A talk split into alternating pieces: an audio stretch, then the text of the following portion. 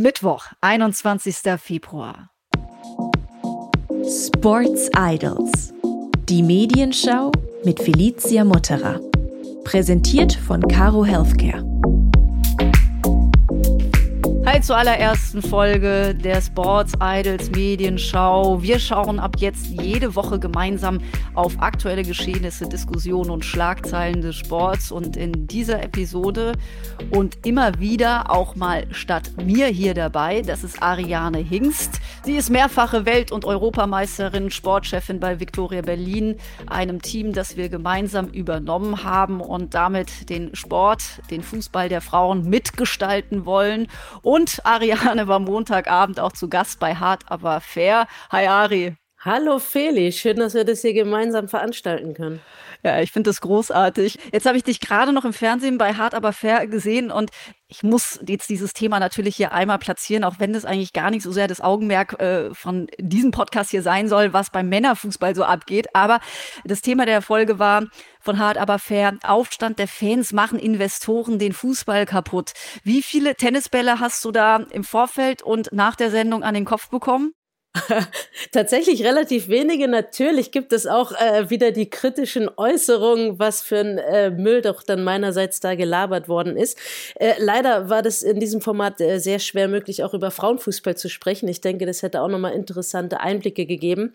Aber es ist doch sehr interessant, wie da die Welten von dem äh, Hardcore-Fan äh, auf die Welt eines Kind von Hannover 96 geprallt ist und da doch ganz schön Energie im Raum war. Und ähm, für mich einfach einfach nur ganz klar sichtbar. Äh, eine ganz große, äh, ja, Fehler wurden gemacht im Bereich der Kommunikation, nicht öffentlichen Informationen. Man darf sich natürlich auch die Frage stellen, äh, weil man doch ehrliche Absichten hat, warum muss man das denn vor verschlossener Tür äh, abfinden lassen, das Ganze? Also offensichtlich sowohl von DFL als auch von den Vereinen wurde da nicht ausreichend kommuniziert, äh, um Fans dann auch abzuholen und mitzunehmen. Und ähm, dass es anders geht, äh, Feli, das haben wir bei Victoria gezeigt. Wir haben auch Investorinnen äh, dabei, sind selber auch mit investiert und durch eine transparente Kommunikation gegenüber dem Verein, gegenüber allen Beteiligten, äh, sind alle dem offen gegenüber und wir haben da bisher überhaupt keine Probleme gehabt. Also auch mit Investoren kann man Großes erreichen, man muss es bloß richtig angehen. Und man braucht sie womöglich auch. Aber du hast es so schön in der Sendung gesagt. Ich saß ja als Fangirl mit dabei und da hast du gesagt, durch Transparenz, Akzeptanz. Toll, oder? Drücke ich mir jetzt aufs T-Shirt. Genau, das druckst du dir aufs T-Shirt. Und damit können wir das Thema jetzt auch beenden, denn wir haben ja hier eigentlich so einen Fokus, dass wir sagen, okay, der Fußball der Männer, der ist eigentlich gar nicht das, worüber wir reden wollen. Das machen schon genügend andere, die es gibt, da Reif ist live und wie sie alle heißen. Wir haben hier eher den Fokus tatsächlich auf den Frauen, aber auch so ein bisschen auf den gesellschaftlichen Aspekt des Sports. Und da wollen wir auch dranbleiben. Aber jetzt werden wir erstmal weiter sportlich. Die Überraschung der Woche. Naja, ich bin jetzt gespannt, Ari, ob das für dich auch die Überraschung der Woche war. Äh, Lena Oberdorf wechselt laut Medienberichten für mindestens 400.000 Euro zur nächsten Saison zum FC Bayern München. Ari, äh, was hast du damals gekostet? Gar nichts. Also, Gar nichts. Hat man dich mit Schlagermusik in der Kabine bekommen? Wie hat man denn Schlagermusik bekommen? Ich hatte aber nur ganz kurze Verträge. Am Anfang gab es auch nur den, den Handschlag und den äh, wohlbekannten Umschlag an, an Geld. Äh, ich, ich, ich wage zu behaupten, ich wäre mindestens eine halbe Million wert gewesen. aber zu meiner Zeit wurde sich ausgezahlt. Und äh, tatsächlich, äh, dass sie früher oder später wechseln würde, das, das war den Verantwortlichen vom VfL Wolfsburg natürlich auch klar und bekannt. Und nicht umsonst wurde auch eine gewisse Ablösesumme da sicherlich in den Vertrag mit reingeschrieben. Aber zu den Bayern wäre da nicht eher irgendwie was in die äh, nach England oder keine Ahnung nach Frankreich oder Spanien, aber zu den Bayern? Ja, tatsächlich äh, war ich auch überrascht. Ich hätte auch eher dann die, die, die englische Insel da auch äh, vermutet letztendlich äh, wird Lena ihre sehr guten Gründe auch gehabt haben, da in den Süden Deutschlands zu ziehen. Und äh, ich finde, sie ist einfach eine der besten Spielerinnen, die wir hier in Deutschland haben und äh, die sich auch noch weiterentwickeln will. Und sie denkt, dass der Bayern der richtige Schritt ist und wird da, wie gesagt, ihre guten Gründe für haben. Und äh, ich denke, was sich jetzt einfach nur zeigt, auch deutsche Spielerinnen haben mittlerweile einen sehr hohen Marktwert. Bisher kannten wir das nur von, von Ausländerinnen, sei es die von Deutschland äh, nach England gewechselt gewechselt sind oder hier die Rekordsumme äh, in Amerika von über 800.000 Euro. Das musst du dir mal auf der Zunge zergehen lassen. Für die also sambische Nationalspielerin. Genau. Für, für die Rachel Kunda Nanji, glaube ich, ist es richtig ah, gesprochen. Sehr, sehr gut, sehr ja. gut ausgesprochen. Geht so, du kannst es besser, FC. du bist ja more international. äh, Ari ist nämlich auch Fox-Kommentatorin, Fox Sports-Kommentatorin, ja. Kein Neid, kein Neid. Aber ja, da, da kenne ich natürlich dann auch äh, Kolleginnen, die jetzt äh, FC Bay äh, da wirklich richtig groß machen. Für alle ist neu gegründeter Verein in San Francisco, nur für alle, die jetzt nicht ganz so schon so Deep Diver sind, die bringen wir ja erst auf Niveau, Ari. Ja, dafür habe ich dann auch dich. Wenn ich unterstelle, dass alle Bescheid wissen, kannst du da sehr gut ergänzen. Und ja, insofern, es sind neue Summen im Frauenfußball da auch möglich. Ähm, schauen wir mal, wo sich das Ganze dann hinentwickelt. Ja, weil du jetzt gerade sagst, es ist wirklich dieser äh, Transfer von Leda Oberdorf ist in der Top 5 des Rankings. Und der Hit-Transfer mit diesen 800.000, eben das ist ähm, die sambische Nationalspielerin, die jetzt nach der Saison von Madrid eben äh, in die USA wechselt, aber Top 5 und mit über 400.000, das ist schon echt krass und ist eben der teuerste Transfer überhaupt in Deutschland, also teuerste Spielerin. Wer könnte denn in diese Reihenfolge noch mit nachziehen? Also wo haben wir da noch Potenzial, dass wir richtig teure Spielerinnen bekommen? Und was sagt denn das dann auch aus über die Entwicklung Entwicklung des Fußballs der Frauen? Äh, sehr, sehr gute Fragen, die du da äh, wieder stellst. Sicherlich haben wir so einige äh, Talente. Ne? Ich weiß, dass du ein ganz großer Fan von Clara Bühl bist. Äh, deshalb müssen wir dir jetzt unbedingt auch äh, hier erwähnen. Äh, und wir haben auch aufstrebende Talente, die, die von, von unten dann da hochkommen.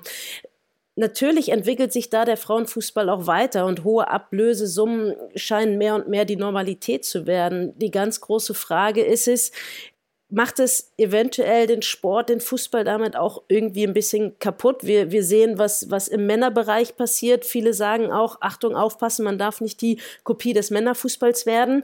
Äh, insofern äh, sehe ich das auch mit ein bisschen kritischem Blick. Auf der einen Seite sage ich ja super, es werden jetzt Marktwerte erreicht, die den Spielerinnen und den Leistungen auch gerecht werden. Und auf der anderen Seite muss man halt aufpassen, dass es nicht auch so ein finanzielles Machtkarussell dann wird, wie wir es seit Jahren auch schon äh, von den männlichen Bereichen kennen.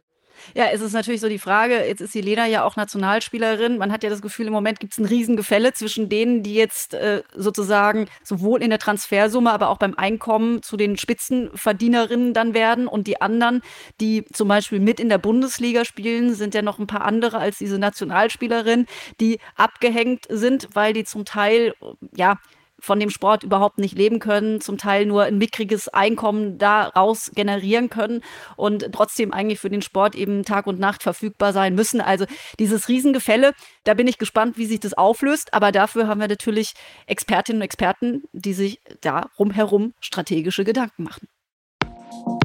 Die Nachricht hat sich angedeutet. Ari, der DFB plant ein Mindestgrundgehalt für Fußballerinnen. Die Nachricht ploppte auf.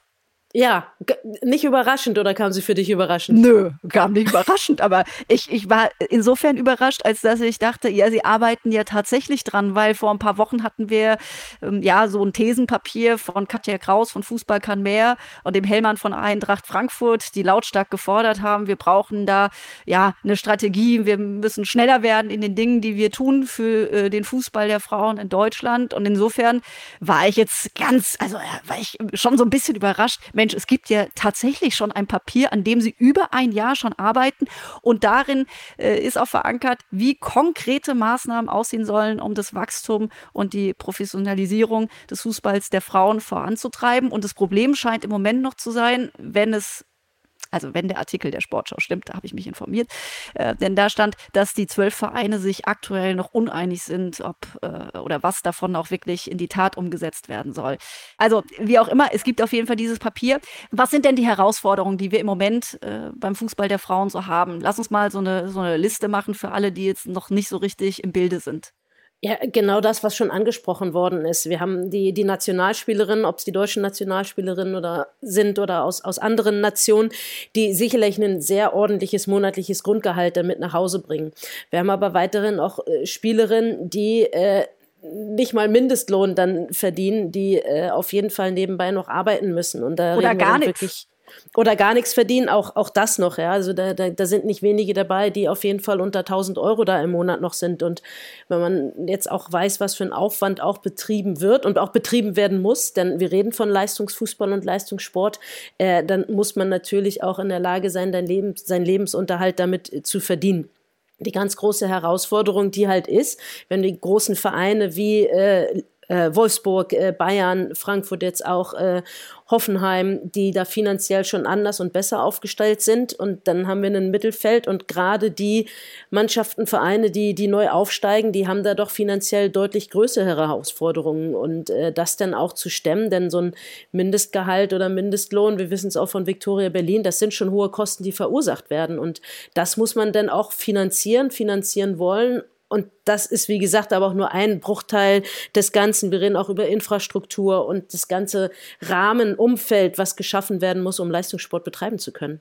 Ja, also ungleiche Verhältnisse haben wir in der Liga. Ich war neulich beim Spiel FC Köln gegen Bayern München und also es war wirklich eine Eindeutigkeit kaum zu überbieten. Also ich möchte da den Kölnerinnen überhaupt nicht zu nahe treten. Ich, äh, ich mag, was das Team macht und den Club und äh, da die Entscheiderinnen an, an den Positionen und weiß, dass sie sich Mühe geben, aber trotzdem war das fast schon so ein bisschen ein Verprügeln. Also man, man hat da einfach gedacht, okay, das sind jetzt zwei, drei Ligen vielleicht auch an Unterschied. Hört jetzt wahrscheinlich niemand gerne, aber das ist im Prinzip im Moment der Eindruck und damit auch einhergehen, dass wir so eine Zementierung der Tabelle eben haben. Du hast es gerade auch gesagt, gesagt, oben spielen eigentlich immer die, die, dieselben Teams um den Titel mit. Also da, da hat man kaum eine Überraschung. Jetzt gut in der Saison, äh, ja, die SGS Essen ist es nicht abstiegsgefährdet. Das kann man schon als Erfolg verzeichnen. Aber ansonsten, ich meine, gucken wir mal auf die Champions League-Saison, die deutschen Teams. Pff ja, also ich meine, interessant war ja schon, äh, dass, dass äh, Wolfsburg in der Qualifikation zur, zur Gruppenphase gescheitert ist. Das kann mal passieren. Man darf nicht vergessen, Wolfsburg über Jahre wirklich auch richtig stark in der Champions League mit dabei als, als Finalist äh, und so weiter. Also das war sicherlich die erste Überraschung. Natürlich hatten Frankfurt und Bayern auch herausfordernde Gruppen und der europäische Fußball rückt auch enger zusammen. Und nichtsdestotrotz muss ich aber auch sagen, dass beide Teams nicht voll überzeugen konnten in der Champions Champions League. Und äh, ich denke auch gerade die Bayern, die wissen das ganz genau, die sind ja auch selbstkritisch genug, die Spielerin, die Mannschaft, die werden sich am Ende ärgern, weil sie wissen, sie haben wirklich nicht es geschafft, die Leistung hundertprozentig abrufen zu können. Deshalb würde ich jetzt aber nicht sagen, dass der deutsche Fußball äh, in der Champions League ein großes Problem hat. Also in der nächsten Saison sieht das dann auch wieder anders aus. Insgesamt denke ich, dass wir immer noch sehr, sehr gute Spielerinnen haben und auch die Liga ein sehr gutes Niveau hat. Allerdings muss man tatsächlich auch sich Gedanken machen, wie kann man das Niveau noch steigern? Wie können die Spielerinnen auch in Vereinen, die nicht gerade Wolfsburg und äh, München sind, professionelle Bedingungen haben, Rahmenbedingungen, wie können sie Vollprofis sein? Und da ist sicherlich noch ganz viel an Hausarbeit nötig von den Vereinen, aber natürlich auch vom DFB als äh, Eigentümer äh, der Liga, die da auch die Vermarktung vorantreiben müssen. Ari, ich finde das gut. Ich finde das immer gut, wenn man so sportlich nicht hyperventiliert, äh, weil im Sport ist eben auch mal so, dass man halt mal früher ausscheidet, so ist es. Und äh, man muss dann nicht immer gleich irgendjemand feuern oder sagen, der deutsche Fußball ist am Boden und steht äh, erst in 150 Jahren wieder auf. Ja, also deswegen Dankeschön für diese Einordnung. Ich bin da persönlich immer total froh, weil mich das immer dieses Higher and Fire und äh, Achterbahn oben und dann wieder unten persönlich fürchterlich nervt. Aber lass mal, du hast Wir lieben die Emotionen, ne? Ja, wir lieben die Emotionen. Aber das finde ich an Sport generell immer so ein bisschen bescheuert, ne? Weil es ist immer entweder ist man so super heldenhaft unter heldinnenhaft unterwegs oder man ist der größte Trottel der Nation. Also oft dazwischen gibt es ja gar nichts. Also und das wollen wir hier versuchen, ein bisschen anders zu akzentuieren. Deswegen bin ich froh um deine Einordnung.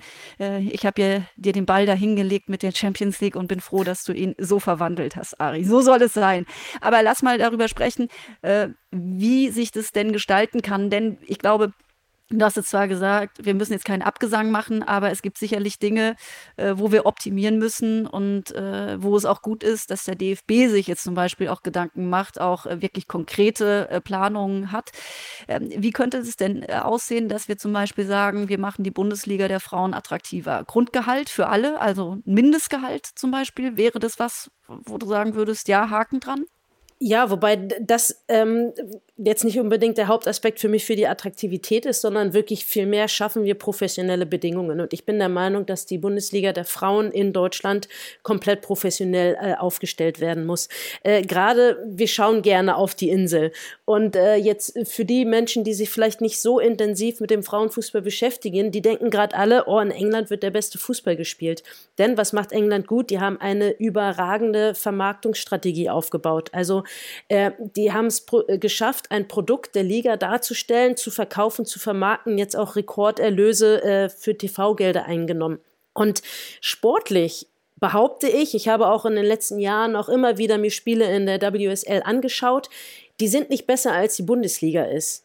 Die Bundesliga hat es leider über Jahre versäumt, die Liga auch genug zu vermarkten, zu präsentieren, auch darzustellen. Und äh, sicherlich ist es ein Erfolg jetzt auch die TV-Einnahmen, die getätigt werden, äh, weil endlich auch der Frauenfußball separat von den Männern vermarktet wurde, diesbezüglich mit den TV-Rechten, äh, wo auch jetzt Gelder für die Vereine mit reinkommen. Aber wir haben da jahrelang 80.000 Euro pro Saison sind das. Genau, danke, dass du da mit den Infoszahlen immer aushelfen kannst. Äh, und da haben wir über Jahre in Deutschland keinen guten Job gemacht. Und äh, zumindest wurde das jetzt erkannt, dagegen wird gesteuert. Wie gesagt, die Vermarktung wird angekurbelt, wird verbessert. Und da sind sowohl der DFB als äh, Vertreiber der Liga als auch die einzelnen Vereine äh, gefordert.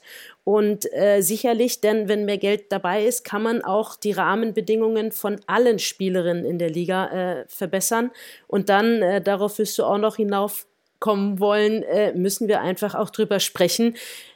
Ab wann spielen wir mit mehr als zwölf äh, Teams in der Liga? Das wäre das nächste, ob es was bringt, wenn man jetzt äh, die Bundesliga aufstockt von 12 auf 16 Teams. Ist es so ein Gedanke, dem du was abgewinnen kannst oder sagst du, nee, macht jetzt mal eure Hausaufgaben, weil was du jetzt gerade, ich, ich freue mich ja immer drüber, wenn du so ein bisschen mehr auf die Vermarktungskeule kommst, Marketing. Ich kann Wahnsinn, mich erinnern, genau. Da, da, da war Ari, also ich will jetzt nicht so sehr aus dem Nähkästchen plaudern, aber ich sag's mal so, ähm, eher naja, also wir wollen jetzt durch Qualität im Spiel auffallen, aber ähm, lasst jetzt irgendwie so die, das laute Gejohle ähm, auf den Fußball der Frauen ein bisschen aus, weil das ist auch so ein bisschen peinlich, ne? Dieses Lautsein, dieses Eigenwerberische. Und äh, beherrschst du jetzt ich, immer besser. Also. Schön, schön, dass wir hier in Schwarz-Weiß gerade reden. Also so schlimm war es nicht, liebe Zuhörerin.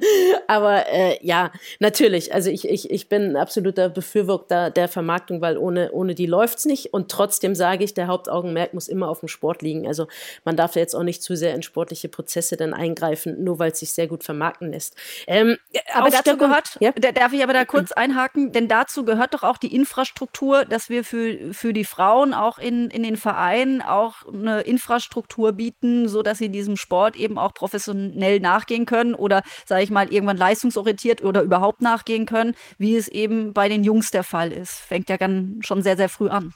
Äh, hundertprozentig, auf jeden Fall. Und äh, da sprechen wir natürlich zum einen von, von Trainingsbedingungen. Äh, was für äh, Trainingsplätze stehen den Spielerinnen eigentlich zur Verfügung? Äh, haben sie ausreichend Unterstützung? Und da gibt es ja unterschiedliche Modelle. Einige sind den Lizenzverein schon angeschlossen. Äh, ist es dann in Ordnung, dass die Frauenteams auch den geheiligten Rasen der Männerteams mitbenutzen können und dürfen, wenn im Winter der Schnee liegt oder auch einfach mal Eis da ist? sind einige Vereine auch weiterhin auf, auf Städte angewiesen, auf Kommunen, wo es eine größere Unterstützung braucht. Äh, ich meine, Sport Deutschland, äh, wir wissen es in Berlin, dann können ein großes Lied darüber singen. Ähm, infrastrukturell sieht es da richtig mau aus. Über Jahre hinweg wurde in Deutschland nicht in den Sport investiert. Ich weiß, der Fußball meckert auf hohem Niveau. Andere Sportarten sind da teilweise noch schlechter dran, aber das ist einfach ein Fakt, dass wir zu viele Sportanlagen haben, die gar nicht Bundesliga-tauglich sind. Und äh, da muss dann natürlich auch was getan werden. Und das ist eine ganz große Basis, um auch guten Sport äh, liefern zu können, äh, tausendprozentig. Dann noch einmal ja oder nein. Bist du für die Aufstockung der Liga von 12 auf 16 Teams in äh, sehr schnellerer Zeit? Ja, tatsächlich äh, super interessant. Früher war ich immer dagegen, weil ich gesagt habe, nein, das, das Niveau ist gar nicht da. Es gibt gar nicht genug Teams, die, die auf gutem Niveau äh, spielen können. Mittlerweile denke ich, äh, sollten wir auf jeden Fall darüber nachdenken, ähm, dass, dass eine Aufstockung da ist. Aber auch in welchem Rahmen soll die geschehen? Ähm, muss es stückweise erfolgen? Äh, muss es an einem Schub erfolgen? Ähm, ich sage jetzt nicht unbedingt mehr Teams, mehr Masse heißt mehr Klasse, das, das gar nicht. Allerdings muss man sich halt auch genau überlegen, die erste Liga wird finanziell jetzt sehr stark unterstützt. Du hast die Zahlen auch schon genannt. Bei der zweiten Liga sieht es ganz anders aus. Ähm, wir müssen aufpassen, dass da nicht eine Zweiklassengesellschaft passiert. Äh, wir haben sowieso schon immer Probleme, äh, Mannschaften, die aus der zweiten Liga in die erste aufsteigen. Ähm, sehr häufig sind sie leider dann auch noch wieder die Absteiger. Und äh, da muss man ein ausgeglicheneres Niveau hinbekommen. Und auf der anderen Seite auch da, Achtung, der internationale Spielkalender. Wir sehen, wie vollgepackt alles ist. Und äh, solange wir auch noch nicht die Bedingungen haben, dass Spielerinnen Vollprofis sind und auch genügend Zeit zur Regeneration haben, muss man schauen, wie viele Spiele in der Saison können sie denn absolvieren. Nicht umsonst haben wir vermehrte Verletzungen, weil einfach auch de, das Load, was auf die Spielerin kommt, viel, viel höher ist. Also das ist für mich keine einfache Ja-Nein-Antwort, sondern da sind viele Faktoren, die da auch mit einhergehen. Und äh, aus, auf vielen Positionen muss da gleichzeitig eine Veränderung her. Die Frage ist eben Henne-Ei-Prinzip, was ist zuerst da, damit wir eine Veränderung haben. Und äh, ich persönlich bin immer der Meinung, lieber mal Veränderung anstoßen und lieber danach nochmal nachjustieren, als irgendwie immer da zu bleiben und zu sagen, ja, es funktioniert nicht so richtig. Und wir haben all diese Probleme. Seit 2014 haben wir nur Bayern und Wolfsburg da äh, mit Titeln in der Bundesliga und äh, die sind alle immer alle so abgehängt und so weiter und so fort. Und dazu, zu dieser ganzen Wahrheit, auch zur zweiten Bundesliga wäre ja auch, es wäre wunderbar, unser Wunsch von FC Victoria ist ja zum Beispiel auch, dass diese zweite Bundesliga ohne die Nachwuchsteams äh, der, der Bundesligisten auch gestaltet werden kann. Tatsächlich kann man da auch zurzeit äh, sagen, wenn man auf die Tabelle schaut, also drei von vier Mannschaften sind da auf den letzten drei Plätzen. Vielleicht kann sich das sogar gerade sportlich irgendwie richten. Und auch noch zu der Aufstockung ein Gedanke. Man hat es gesehen bei den Weltmeisterschaften. Ich war sehr, sehr skeptisch, als die äh, Anzahl der Mannschaften deutlich erhöht worden ist, weil ich gesagt habe, die, das Niveau ist nicht da. Und dann hatten wir auch so Ergebnisse. Ich meine, auch ich weiß es noch, äh, Deutschland gegen Argentinien 11-0 oder äh, wie die Amerikanerin, die Thailänderin äh, 2019 bei der Weltmeisterschaft aus dem Stadion geschossen haben. Also da hatten wir wirklich zweistellige Ergebnisse, die bei der WM keiner sehen will. Und wenn man sich jetzt aber anschaut, 2023, wie enge Partien wir haben. Ich, Deutschland hat es nicht geschafft, sich gegen Kolumbien und Südkorea durchzusetzen. Und bei allem Respekt für die, für die anderen Nationen, die überragend Fußball gespielt haben auch. Also man sieht einfach, dass es zusammengewachsen wo ist. Und da war ich auch sehr skeptisch, äh, dass die Teilnehmeranzahl erhöht worden ist. Und der Erfolg hat aber recht gegeben. Durch die Erhöhung haben wirklich mehr Nationen in den Frauenfußball investiert, weil sie auf einmal eine Weltbühne hatten. Und da war es ein positives Beispiel. Insofern, vielleicht kann auch die Frauenbundesliga sich daran ein Beispiel nehmen. Hat auf, auf internationaler Ebene auf jeden Fall sehr gut funktioniert. Ja, also es ist, wir sehen eine internationale Dynamik im Sinne des Fußballs der Frauen und vielleicht am Ende des Tages kann man ja auch mal rechts und links gucken, wo es erfolgreich praktiziert wird, wo Ligen eben erfolgreicher werden. Ähm, äh, ich weiß natürlich, der DFB hört das nicht gerne, aber Ausgliederungen können manchmal auch ein Segen sein. Also so zum Beispiel in England oder äh, in den USA, wo es eben sehr gut funktioniert mit eigenen Ligen und auch was ich finde, mit jemandem, der Chefin oder Chef ist vom Ligabetrieb. In, in Deutschland ist es ja so ein bisschen Nia Künzer als Sportdirektorin der Frauen ist es ja nicht. Doris Fitschen ist es auch nicht, die für die Frauen beim DFB zuständig ist. Der Holger Bask, also äh, Blask, äh, kannst mich gerne korrigieren, ist es meines Wissens auch nicht der Ligachef. Irgendwie haben wir da gar keine Ansprechperson dafür. Also ich glaube, das würde zum Beispiel auch helfen, auch nach außen, kommunikativ haben wir darüber gesprochen, wie wichtig das auch wäre. Auf, auf jeden Fall. Also da sprechen wir einfach über die, die, die Wertschätzung und auch Darstellung der, der Bundesliga, der, der, der Frauen und äh, dass man da sehr gerne auch eine große Persönlichkeit äh, braucht, wo man weiß, die ist dafür hauptverantwortlich wäre ein Aspekt, aber einfach nur zu sagen, da, da tut sich was. Ähm, tatsächlich kann ich dir gar nicht genau sagen, brauchen wir eine Ausgründung in eine eigene Frauen-DFL, soll es beim Verband liegen.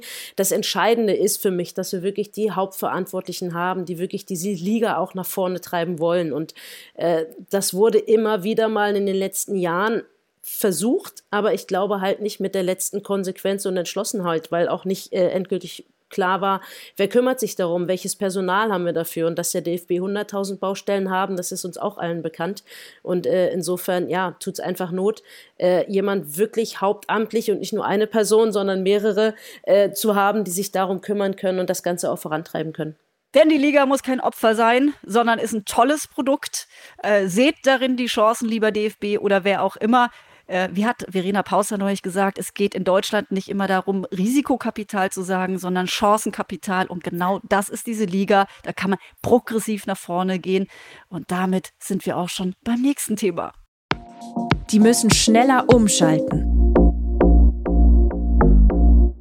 Ja, und da sind wir beim schnellen Umschalten vom FC Victoria Berlin mit der ersten progressiven Pride-Spielführerinnenbinde, die nämlich vom FC Victoria Berlin kommt und jetzt die Sportwelt erobern soll.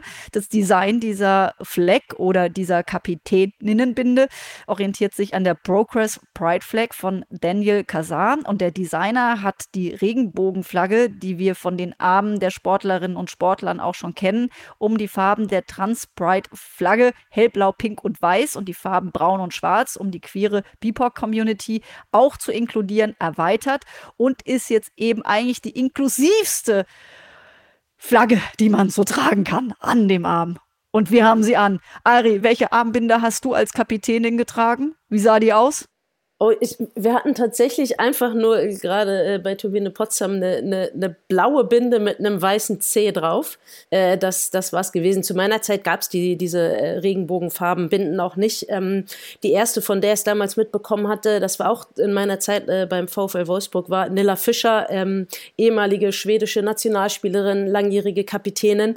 Äh, und die ist äh, auf den Verein äh, zugetreten und hat gesagt, ich möchte gerne diese Binde tragen, ich möchte damit auch ein Zeichen setzen. Und äh, das wurde sofort auch sehr offen aufgenommen und empfangen und ähm, insomit war sie die erste, von der ich weiß im deutschen Fußball, die die getragen hat. Und mittlerweile tragen diese Binde ja wirklich viele. Und wie du es jetzt gesagt hast, äh, die, das ist jetzt eigentlich nur eine Fortsetzung dessen, dass man wirklich probiert, alle mitzunehmen und einfach auch äh, Deutschland ist ein vielfältiges Land, ist ein diverses Land und äh, dass wirklich auch alle gesehen werden. Und äh, leider Gottes ist es so, dass wir da auch ein Augenmerk noch drauf setzen müssen, weil es eben nicht selbstverständlich ist. Insofern bin ich froh, dass wir ein Zeichen setzen können und auch so ein bisschen Vorreiter sind und dass einige Vereine auch gesagt haben, ja, machen wir sehr gerne, wir tragen die Binde. Aber auch Pauli, die, die, Dortmund hat es, Hoffenheim, äh, ne? Genau, Bremen kommt noch mit dazu. Wir, wir vergessen sicherlich noch einige andere Vereine und vor allem aber auch andere Sportarten wie die Spreefüchse, die Handballerinnen in Berlin. Und äh, ich glaube, das ist wieder dieses Wunderschöne, dass wir aus dem Frauenfußball Fußball, aus dem Frauensport da auch ein Zeichen nach außen setzen können und eine Sichtbarkeit schaffen für andere, die so leider Gottes nicht immer in der Gesellschaft gesehen werden. Genau, die Sichtbarkeit sportartenübergreifend, die liegt uns am Herzen, aber auch eben das Thema äh, von Vielfalt, äh, diversen Lebensbildern auch im Sport und soll auch im Fußball vorkommen. Dazu auch ein kleiner Programmtipp. Das letzte Tabu, das ist eine Dokumentation, die gerade auf Amazon Prime abzurufen ist. Da geht es um Homosexualität, Bisexualität, Pansexualität im Männerfußball. Und der Männerfußball hat es da ja besonders schwer, denn der Fußball, der wird sehr mit Männlichkeit verknüpft. Also alles, was nützlich ist, ist auch männlich. Und Schwulsein gehört da garantiert nicht mit dazu. Also wer sich da ein bisschen mehr informieren will, der Link zu der Doku ist auch in den Show Notes. Und Tabu sollte im Prinzip gar nicht sein. Und das ist nämlich auch das Stichwort für das Anliegen unseres Werbepartners. Sponsoring. Unser Sponsor, das ist Caro Healthcare und das schwedische Unternehmen unterstützt Tabus aufzuheben und Selbstbestimmung und Selbstakzeptanz bei Frauen zu fördern. Denn mit der intimen Gesundheits- und Pflegeserie Multigyn können Frauen ihren Intimbereich richtig gut pflegen und Infektionen vorbeugen, die, liebe Sportlerinnen unter euch, ihr werdet es vielleicht wissen, auch durch Schwitzen ausgelöst werden können. Also Scham ist hier nicht angebracht. Es ist ganz easy, sich wohlzufühlen und selbstbewusst damit umzugehen. Unmute yourself, das ist hier das Motto ein sehr wichtiges. Alle Informationen zur Unmute Yourself-Kampagne und zu den Produkten der Pflegeserie Multigyn findet ihr bei uns in den Show Notes und mehr Infos auch bei Wikikit auf Instagram. Darüber denke ich jetzt noch nach. Barbara Rittner hört als Tennis-Bundestrainerin auf. Und zwar super schnell, eigentlich jetzt schon. Ari, was ist da los? Ja, erschreckend für mich. Ich war schockiert, als ich die Nachricht von dir übermittelt bekommen habe. Ähm, ich bin nicht wirklich in festem großen Austausch mit Barbara Rittner, aber ich, ich durfte sie damals während der äh, Australian Open auch vermehrt kennenlernen. Ähm, und das ist ein super toller Mensch, die sehr, sehr viel für den deutschen äh, Tennis getan hat, in der Förderung der jahrelang war, als Trainerin auf dem Platz wirklich junge Talente rangeführt hat, in der Betreuung mit dabei war. Und ähm, wenn so jemand nach so langer Zeit dann da aufhört und es einfach wieder nur die Mitteilung gibt in beidseitigem Einvernehmen, äh, da fragt man sich schon, was ist da hinter den Kulissen äh, schiefgegangen oder ist es wirklich nur, dass sie ausgebrannt ist? Das kann ja sicherlich passieren, aber ist schon eine Frage, die man sich jetzt hier stellen muss, ähm, denn sie hat so wahnsinnig viel für den deutschen Tennis erreicht. Das ist, denke ich, ein großer Verlust. Ja, also vielleicht, um das mal zusammenzufassen. Also sie war äh, fast 20 Jahre, erst Fed Cup Trainerin, dann eben Bundestrainerin seit 2009, also knapp 20 Jahre in Diensten des DTB. Und in der Medienmitteilung hieß es, aufgrund von unterschiedlichen Vorstellungen zur künftigen Zusammenarbeit geht man jetzt eben getrennte Wege. Und unter ihrer Ägide hat zum Beispiel Angelique Kerber drei Grand Slam Turniere gewonnen. Also es war eine sehr erfolgreiche Zeit. Bei den Männern sucht man danach der Lupe mit Grand Slam Titel. Ist Fehlanzeige seit Boris Becker. Insofern also hat Angie Kerber für das deutsche Tennis natürlich viel geschafft und das eben unter äh, der Bundestrainerin Barbara Rittner. Und ich glaube ja, dass es damit zusammenhängt. Ich habe da auch noch mal ein bisschen so gegoogelt und geguckt.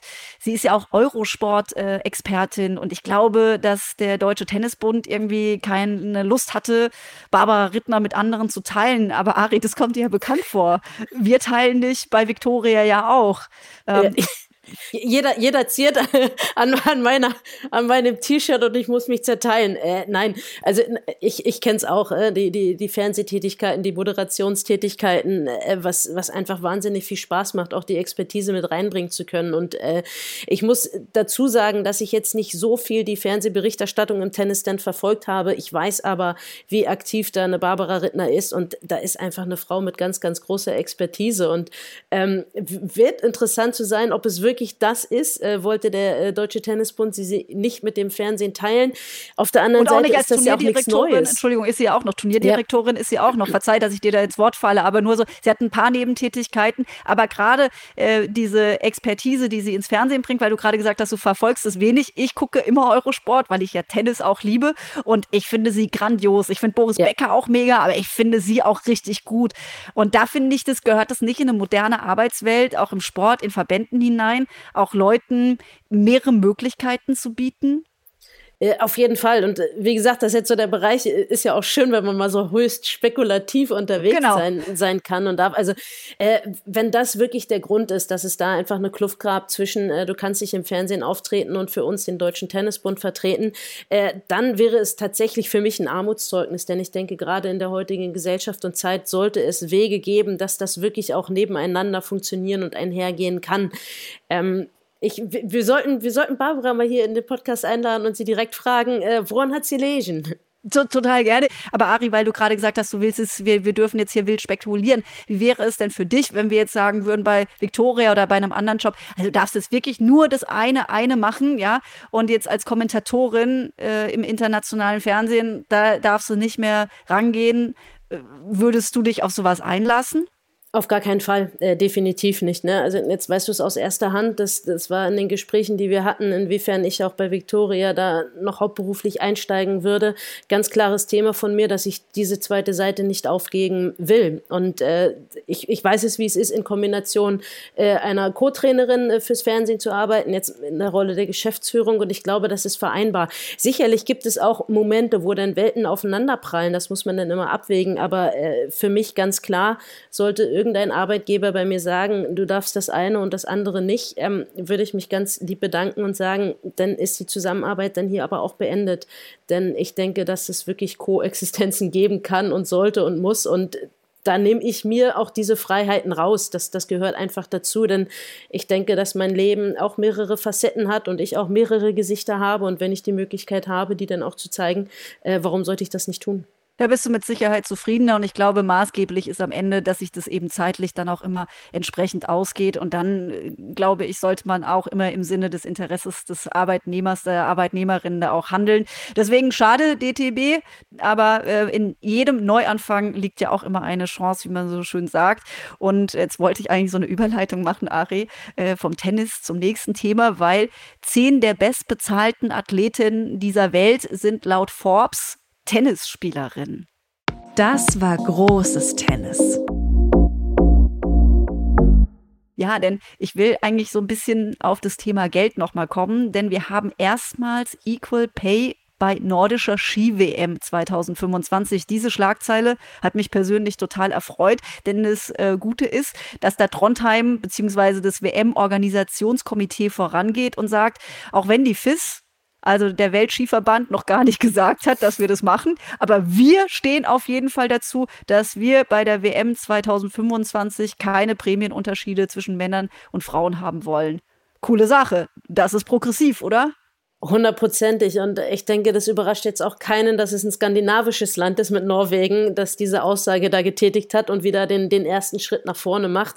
Äh, ganz starkes Ausrufezeichen und äh, passt auch tatsächlich dazu, dass ich vor kurzem Felix Neureuther in einem Interview gesehen habe, gehört habe auch, der auch gesagt habe, dass der Skiverband da doch schon ein bisschen weiter ist äh, und wirklich annähernd ähnliche äh, Prämienzahlungen für die ähm, Skiwettbewerbe auch ausschüttet. Und ähm, ganz, ganz großer und wichtiger Schritt in die richtige Richtung.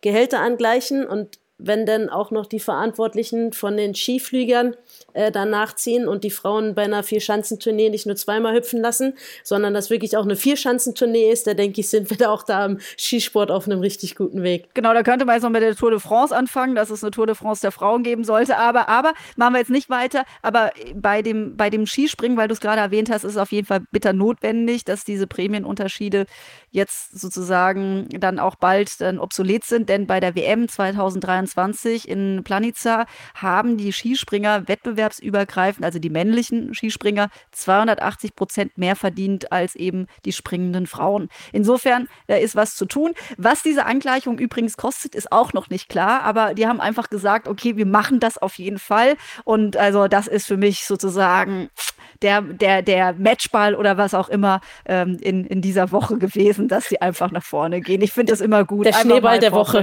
Genau, der Schneeball der Woche. Einigen wir uns darauf. Das Foul der Woche. Dagegen, wir kommen nochmal zurück zum Fußball, müssen wir einfach Fußball-Europameisterschaft 2025 der Frauen in der Schweiz. Riesenprojekt, aber Mini-Budget. Denn äh, diese Euphorie war ja riesig, als die Schweiz den Zuschlag bekommen hat, äh, 2025 alle Fußballerinnen aus Europa einzuladen, um da das Turnier zu spielen. Ähm, allerdings ist es jetzt so, dass der Schweizer Bundesrat mal erklärt hat, dass statt der zugesagten 16 Millionen Euro einfach nur 4,2 Millionen Euro für dieses Turnier bereitgestellt werden. Das ist doch echt irgendwie schwach, oder Ari? Das, das ist nicht schwach, das ist unterirdisch, das ist ähm, für mir, mir fehlen da wirklich die, die Worte. Von heute auf morgen ein Budget äh, um ein Viertel zu kürzen, das ist, das ist unvorstellbar. Und ähm, es wurden klare Zusagen da diesbezüglich getroffen und sicherlich auch dadurch äh, Planungen entwickelt und entworfen und die sicherlich auch nicht unentscheidend für so eine Bewerbung waren. Und ähm, mir ist es unvorstellbar und ich weiß, dass jetzt, es nervt so ein bisschen, dass wir immer wieder mit dem Männerfußball vergleichen müssen. Aber wenn man weiß, dass da eine Summe von 84 Millionen zur Verfügung gestellt worden sind und jetzt äh, weiß man, also nicht, also die, die 4 Millionen sind ja ein Witz, also und das halt von 15, 16 Millionen runtergekürzt. Also ich, ich verstehe es nicht und ich frage mich, wie das rechtens sein kann. Das fragen wir uns auch. Vielleicht kann uns ja Tatjana Henny zum Beispiel da eine Auskunft geben, die ist in der nächsten Folge zu Gast, ist zwar mittlerweile in den USA für die dortige Fußballliga zuständig, kennt sich aber sehr gut aus mit den Gepflogenheiten in der Schweiz, weil sie Schweizerin und Fußballfunktionärin. Die werde ich auf jeden Fall mal fragen, ob sie dafür eine Erklärung hat. Ready, steady, go. Wir enden positiv. Das ist Immer. die letzte Meldung. Ja, deutsche Basketballerinnen sind für die Olympischen Spiele in Paris qualifiziert, ebenfalls das Hockeyteam. Aber unsere Fußballerinnen, die müssen nachsitzen bei einem Miniturnier. Willst du mal kurz die Eckdaten zu diesem Miniturnier uns allen mit auf den Weg geben, Ari? Nachsitzen klingt so negativ, aber auf der anderen Seite ist es ein sehr positives Beispiel. Ja, über Jahre hinweg äh, haben sich die europäischen Nationen ja immer über die Platzierungen der vorangegangenen Weltmeisterschaften für Olympische Spiele qualifiziert. Durch die neu geschaffene Nations League wurde der Qualifikationsmodus äh, verändert für Olympia. Und es ist so, dass die, die Gruppensiegerinnen äh, in einem Halbfinale aufeinandertreffen Da trifft die deutsche Mannschaft auf die Französinnen in Lyon. Jetzt am Freitag ist der Anstoß. Und in dem anderen Halbfinale äh, treten die äh, Spanierinnen gegen die Niederländerinnen an. Und äh, Fakt ist, äh, Deutschland muss lediglich gegen Frankreich gewinnen, ins Finale einziehen, dann sind sie auf jeden Fall bei Olympia mit dabei. Und äh, tatsächlich sollten die Französinnen die, die Deutschen schlagen. Ist noch nicht alles vorbei, dadurch, dass die Französinnen äh, als Gastgeber Paris der Olympischen Spiele sowieso gesetzt sind, äh, wäre dann noch das äh, Spiel um Platz 3 entscheidend. Das heißt, im Prinzip hat die deutsche Mannschaft zwei Matchbälle, muss eins der beiden Spiele gewinnen, um sich für die Olympischen Spiele zu qualifizieren. Wird eine harte Aufgabe, aber wirklich alles machbar. Und es ist vor allem auch mal wieder Zeit, bei Olympia mehrere Mannschaftssportarten auch vertreten zu haben, denn das war in den letzten Jahren nicht immer der Fall. Da konnte man immer auf die Hockeyspieler und Spielerinnen zählen, aber bei den anderen Mannschaftssportarten sah es dann doch schon ein bisschen dünner aus. Ja, es ist ja historisch. Die Basketballerinnen sind zum ersten Mal dabei, aber jetzt nochmal zu den Fußballerinnen. Packen wir es, Ari, ja oder nein? Auf jeden Fall. Definitiv, wir werden uns qualifizieren. Äh, und ganz ehrlich, brauchen von mir aus auch nicht schön spielen, Hauptsache erfolgreich. Äh, beide, Beine, beide Beine. Beide Beine sind gedrückt und die Daumen übrigens auch. Also ich gehe da positiv äh, rein, dass wir das schaffen werden. Wir sitzen auf jeden Fall Freitag vor der Glotze. Ari, ich bedanke mich ganz herzlich, dass du hier mit dabei warst bei dieser Premiere und diesen Podcast auch weiter gemeinsam mit mir dann gestaltest. Wunderbar. Äh, in diesem Sinne, vielen Dank fürs Zuhören, auch euch. Äh, geht in die Show Notes, da findet ihr alle Links zu dieser Episode und schaltet dann natürlich wieder pünktlich ein. Nächsten Mittwoch sind wir wieder da. Bis dahin, bleibt sportlich. Tschüss. Bis dahin, ciao. Sports Idols. Die Medienschau. Präsentiert von Caro Healthcare. Jetzt hätte ich es fast noch vergessen. Ein Shoutout an den Presseclub des WDR und an Apokalypse und Filtercafé. Ihr wart beide die größte Inspiration für diesen Podcast hier. Vielen Dank.